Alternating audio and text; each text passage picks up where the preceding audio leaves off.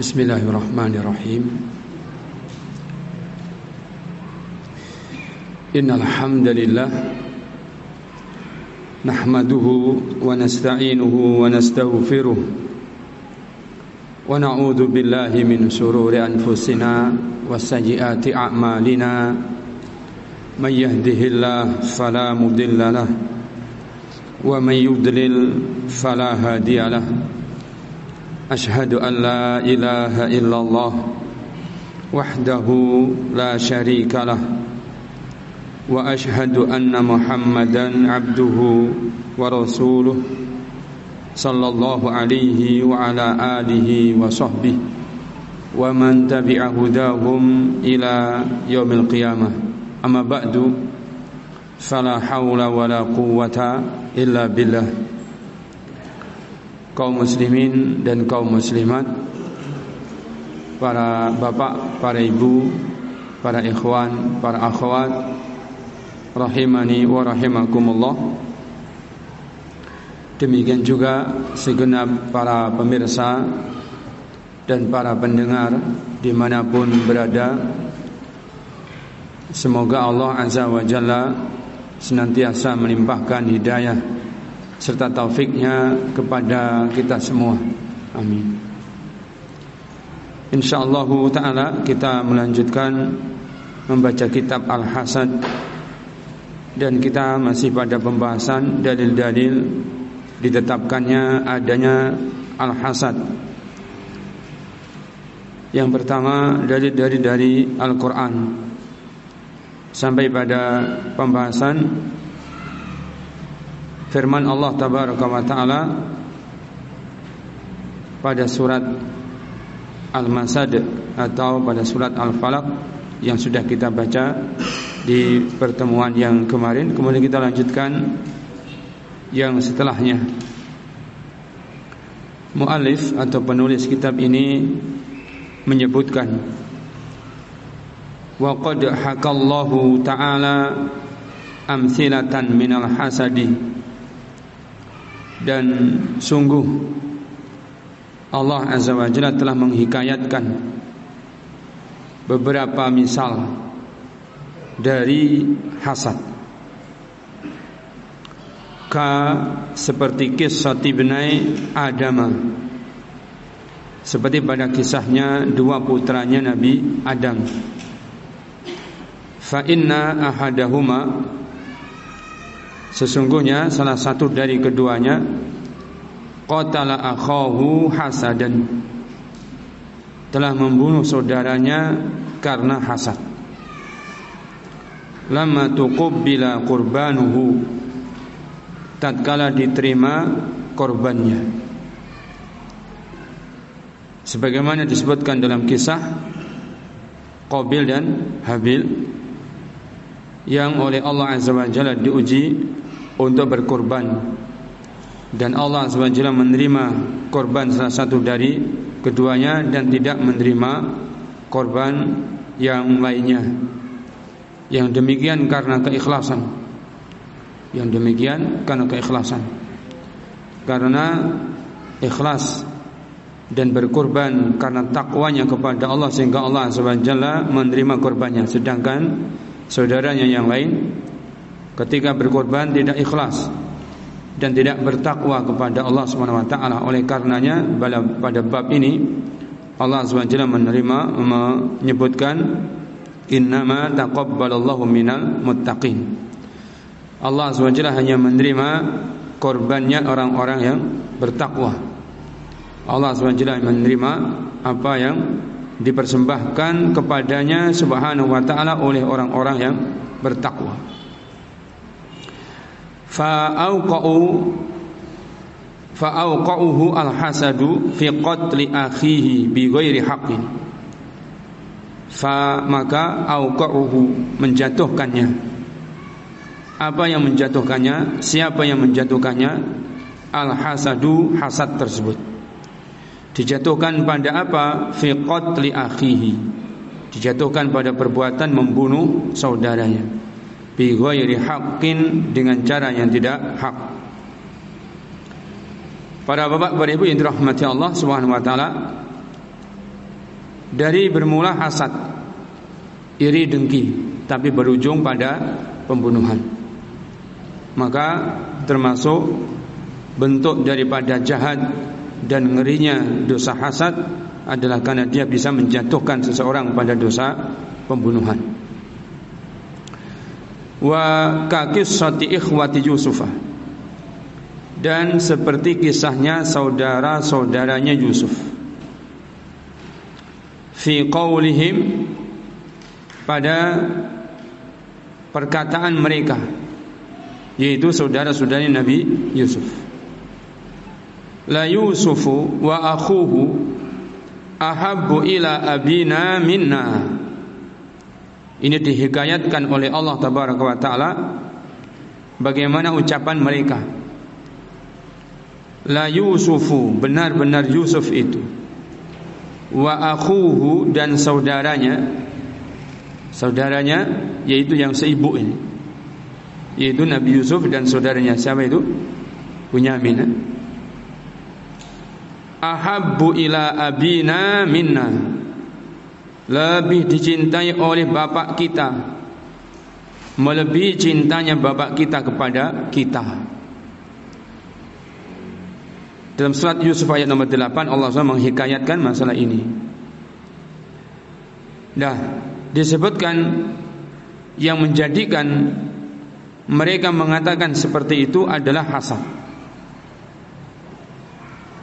Para bapak, para ibu yang dirahmati Allah Subhanahu wa taala, hasad yang menjangkiti saudara-saudaranya Nabi Yusuf ini dari anak keturunan Nabi Yakub ini menjatuhkan mereka juga pada perkara yang berat yaitu upaya membunuh sebagaimana anak dua laki-lakinya Nabi Adam. Hanya saja Allah SWT yang menyelamatkan Nabi Yusuf alaihissalam. Sehingga Allah SWT menyelamatkan Nabi Yusuf dari pembunuhan disepakati Nabi Yusuf tidak dibunuh tetapi dibuang dimasukkan ke dalam sumur tua. Summa amilu ala tafriqi bainahu wa baina abihi bima fa'alu. Summa kemudian hasad itu amilu menjadikan mereka berbuat ala tafriqi untuk memisahkan bainahu antara beliau Nabi Yusuf wa baina abihi dan ayahnya bima fa'alu dengan upaya yang telah mereka perbuat yang itu bisa dibaca dalam surat Yusuf kisahnya. Bagaimana saudara-saudara Nabi Yusuf berbuat makar. Untuk apa? Untuk bisa memisahkan antara Nabi Yusuf dengan ayahnya yaitu Nabi Yakub. Dan kalaulah tidak terjadi pembunuhan akan tetapi benar-benar bahwa perbuatan dosa mereka itu termasuk dosa besar dan termasuk perkara yang begitu jahatnya. Disebutkan oleh penulis wa ka qissatil munafiqina fi qawlihi ta'ala in tamsaskum hasanatun tasuhum dan seperti kisahnya orang-orang munafik Orang-orang munafik mereka juga hasad kepada orang-orang yang beriman. Di antara yang Allah SWT sebutkan sifat hasadnya orang-orang munafik kepada orang-orang yang beriman adalah dalam firman-Nya Subhanahu wa taala dalam surat Ali Imran ayat 120 Allah SWT menyebutkan in tamsaskum hasanah tasuhum sekiranya kalian merasakan adanya hasanah kebaikan-kebaikan yang kalian dapatkan tasuhum maka kebaikan yang kalian dapatkan itu menjadikan mereka jahat. Yaitu orang-orang munafik. Dan ini bertolak belakang dengan sifatnya orang-orang yang beriman dan munafik itu kaum muslimin yang dirahmati Allah SWT atau nifak itu adalah idharu al iman wa ibtanu al kufur menampakkan iman jadi lahiriahnya itu iman tetapi yang disembunyikan adalah kekufuran. Sehingga sejatinya mereka itu musuhnya orang-orang yang beriman. Oleh karenanya ketika orang-orang yang beriman mendapatkan kebaikan ketika mereka berperang mereka ikut di barisan kaum muslimin akan tetapi begitu kaum muslimin mendapatkan kemenangan, mendapatkan ghanimah, harta rampasan dan yang semisalnya, maka justru yang demikian itu membuat mereka sakit hati. Ini dirasakan buruk bagi mereka, tasuhum. Yang demikian itu adalah buruk bagi bagi mereka. Sedangkan orang yang beriman tidak demikian. Orang-orang yang beriman jika mendapati saudaranya mendapatkan kebaikan maka dia senang. Senangnya, sukanya sebagaimana jika kebaikan yang didapat oleh saudaranya itu didapatkan olehnya sama. Begitu orang yang beriman. Sebagaimana yang di yang disebutkan dalam sabdanya Nabi sallallahu alaihi wasallam la yuhibbu ahadukum hatta yakuna hatta yuhibba li akhi ma yuhibbu li nafsihi. Tidaklah beriman dengan sempurna seseorang di antara kalian sehingga dia menyenangi, dia menyukai, dia mencintai apa-apa yang didapatkan sebagai hak saudaranya sebagaimana dia menyenangi, dia menyukai, dia mencintai sekiranya itu menjadi haknya. Maka orang yang yang beriman itu demikian sifatnya. Ada saudara yang beriman mendapatkan kebaikan, senang, maka dia pun senang. Senangnya dia mendapati saudara yang mendapatkan kebaikan sebagaimana senangnya dia apabila dia mendapatkan kebaikan. Begitu orang yang beriman. Makanya orang-orang munafik tidak demikian. Justru ketika mendapati orang beriman mendapatkan kebaikan, mereka merasa tidak nyaman. Mereka menjadi orang-orang yang jahat terhadap orang-orang yang yang beriman. Justru itu adalah keburukan bagi mereka. Keburukan bagi mereka, yaitu orang-orang munafik. Wadzalika mimma yahmiluhum ala i'malil hayli dan sifat hasadnya ini adalah perkara yang menjadikan mereka atau yang membawa mereka ala i'malil hayl untuk mengupayakan adanya hilah, siasat. Berbuat siasat yang jahat kepada orang yang yang beriman. Fi ib'adil mu'minina anil khairat. Siasat bagaimana untuk bisa menjauhkan orang-orang yang beriman dari berbagai macam kebaikan. Dalam sejarah perjalanan hidupnya Nabi Shallallahu Alaihi Wasallam yang diwarnai dengan berbagai macam episode-episode sejarah yang sangat penting diketahui kaum muslimin. Di antaranya adalah peperangan. Peperangan yang terjadi antara kaum yang beriman yang dipimpin oleh beliau sallallahu dengan musuh-musuhnya Allah dan musuh-musuhnya orang-orang yang beriman. Ternyata kalangan orang-orang munafik itu mereka justru nyusup di barisannya orang-orang yang beriman. Tapi kenyataannya justru mereka adalah orang-orang yang gembosi dalam bahasa kita. Mengacaukan barisan para sahabat. Dalam banyak peristiwa peperangan adalah orang munafik yang menjadikan ribetnya masalah yang ada di barisan kaum muslimin. Nah ini menunjukkan bahwa orang-orang munafik menyusup di barisan orang-orang yang beriman dan mereka tidak akan berhenti dari berbuat siasat. Bagaimana supaya orang-orang yang beriman itu jauh dari kebaikan-kebaikan supaya kebaikan-kebaikan tidak lagi didapatkan oleh orang-orang yang beriman. Kaum muslimin yang dirahmati Allah Subhanahu wa taala, yang selanjutnya wa qad qala ta'ala dan sungguh Allah taala juga berfirman wala tatamannau ma faddalallahu bihi ba'dakum ala ba'din dan janganlah kalian tatamannau berharap atau menginginkan ma apa saja faddalallahu bihi yang Allah azza wajalla berikan karunia itu ba'dakum kepada sebagian kalian ala ba'din yang berbeda-beda setidak sebagaimana yang Allah berikan kepada yang yang lain.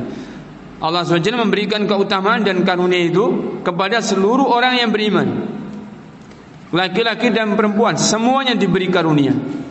Hanya saja karunianya itu berbeda-beda bertingkat-tingkat.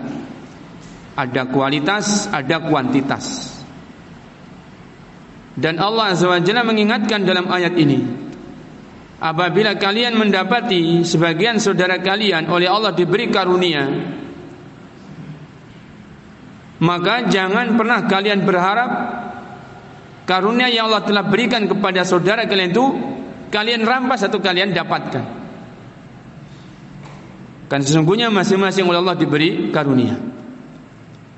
Hanya saja yang namanya Allah memberikan karunia itu sebagian dengan sebagian yang lainnya ber, berbeda. Berbeda kualitasnya, berbeda kuantitasnya. Yang demikian adalah haknya Allah Azza wa Jalla dan Dia Azza wa Jalla zat yang Maha tahu dengan hikmahnya dan ma'adil dengan keadilannya mana-mana hamba yang diberi karunia yang sedemikian mana-mana hamba-hamba yang diberi karunia yang tidak seperti itu.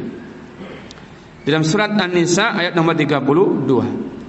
Di sini sebenarnya Allah SWT mengingatkan bahwa laki-laki dan perempuan itu memang berbeda. Ketika Allah SWT memberikan kepada laki-laki tidak sama dengan apa yang Allah berikan kepada kaum wanita, maka jangan sampai kamu laki-laki berharap apa yang Allah berikan karunia kepada kaum wanita. Sebenarnya sebaliknya, jangan orang-orang wanita itu kaum wanita mengharapkan apa yang Allah karuniakan kepada kaum laki-laki. Karena haknya Allah SWT memberikan kepada laki-laki berbeda dengan apa yang Allah berikan kepada kaum wanita.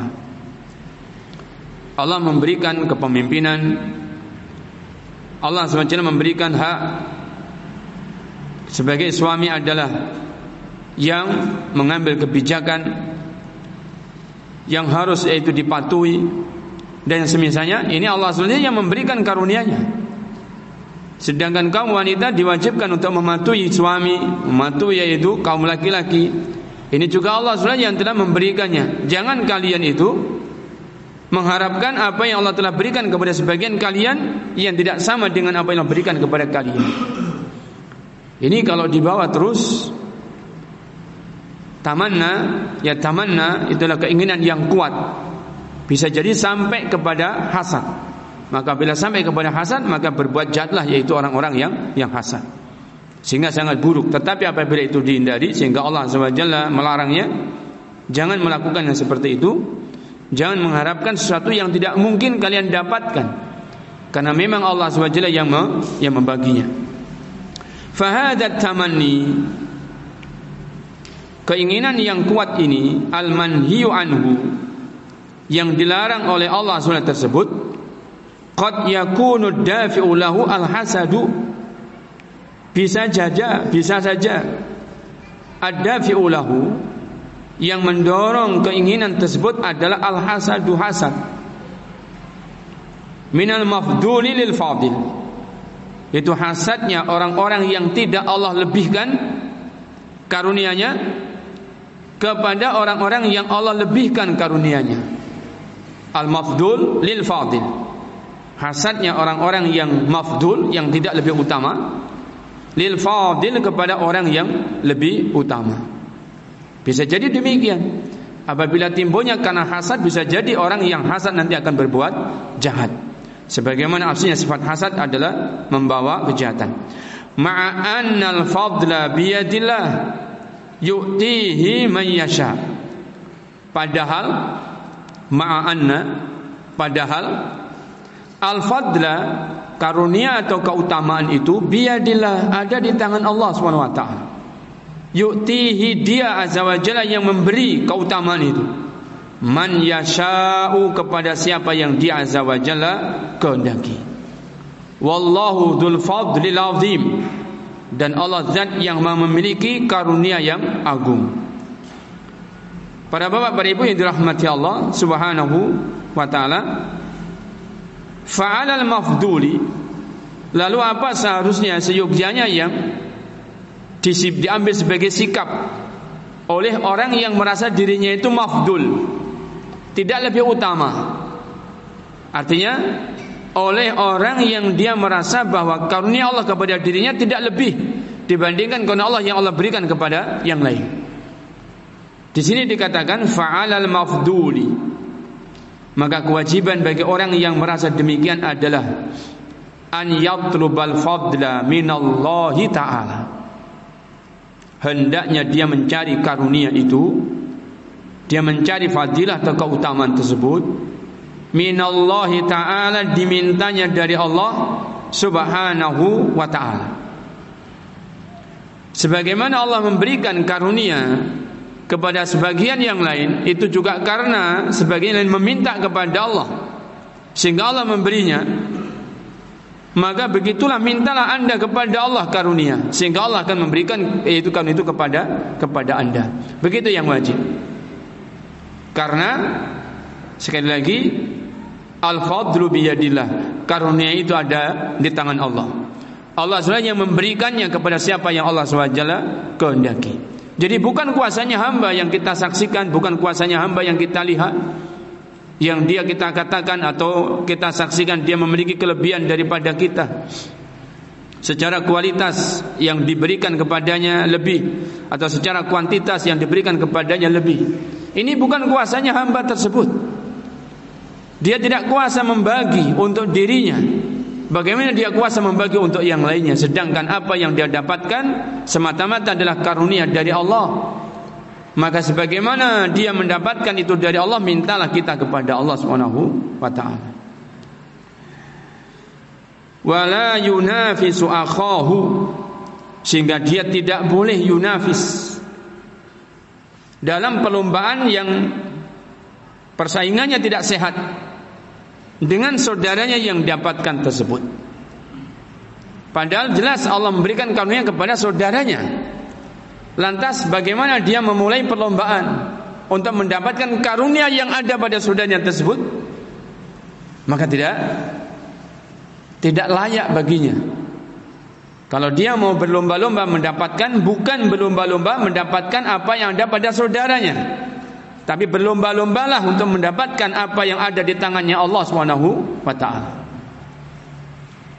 Sama-sama berlomba-lomba. Hanya saja tidak berlomba mendapatkan karunia yang ada pada saudara. Tetapi berlomba-lomba bagaimana agar Allah SWT memberikan kepada kita karunia sebanyak banyaknya. Wa yudayiqahu fi ma'atahu dan jangan pula seseorang itu menyempitkan dirinya. Membuat dunia menjadi sempit. Sehingga pikiran pun juga begitu tidak lapang dadanya tidak lapang. Kenapa? Karena dia memandang bahwa karunia itu di tangan saudaranya. Maka dia menyempitkan dirinya betapa orang apabila memandang menilai karunia ada di tangan orang maka ibarat dunia itu adalah tidak luas Padahal bumi ini Allah dijadikan luas, dunia dijadikan sangat luas.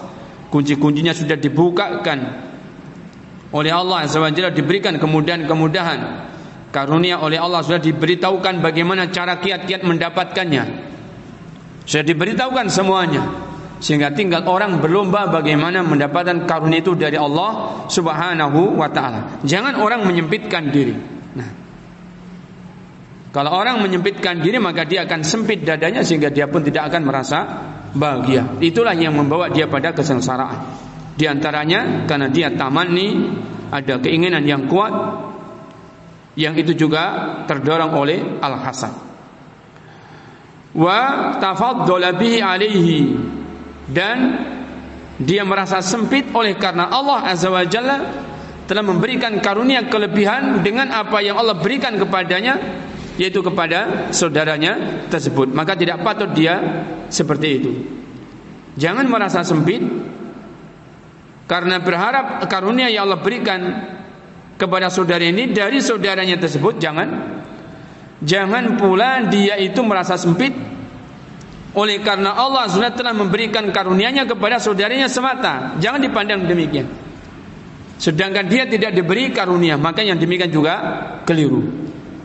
Sebagaimana Allah menetapkan dalam ayat wala tatamannau ma faddalallahu bi ba'dakum ala ba'din. Allah tidak mengatakan bahwa Allah hanya memberikan karunia kepada kepada sebagian yang lain dan tidak kepada yang lainnya tetapi Allah menetapkan bahwa karunia itu diberikan kepada seluruhnya hanya saja ada perbedaan-perbedaan kaum wanita diberi karunia yang tidak Allah berikan kepada kaum laki-laki. Kaum laki diberi karunia yang tidak Allah berikan kepada kaum wanita. Begitulah juga orang-orang yang beriman, yang satu diberi karunia berbeda dengan yang diberikan kepada yang yang lainnya. Intinya Allah SWT memberikan karunia kepada semua hambanya sehingga hendaknya seseorang berharap karunia hanya kepada Allah Subhanahu wa taala. Demikian para bapak, para ibu, para pemirsa di mana pun berada apa yang bisa kita bacakan untuk pertemuan kita di pengajian kita malam hari ini oleh karena waktu sudah menjelang waktu salat isya kita cukupkan sampai di sini insyaallah taala untuk dalil-dalil yang kedua yaitu dalil-dalil dari sunnah terkait dengan masalah hasad kita akan bacakan keterangannya di pertemuan pengajian yang akan datang. Wallahu taala a'la wa a'lam. Wa salawatullah wa salamu ala nabiyyina wa habibina Muhammadin wa ala alihi wa sahbihi ajmain. Wa akhiru da'wana anil hamdulillahi rabbil alamin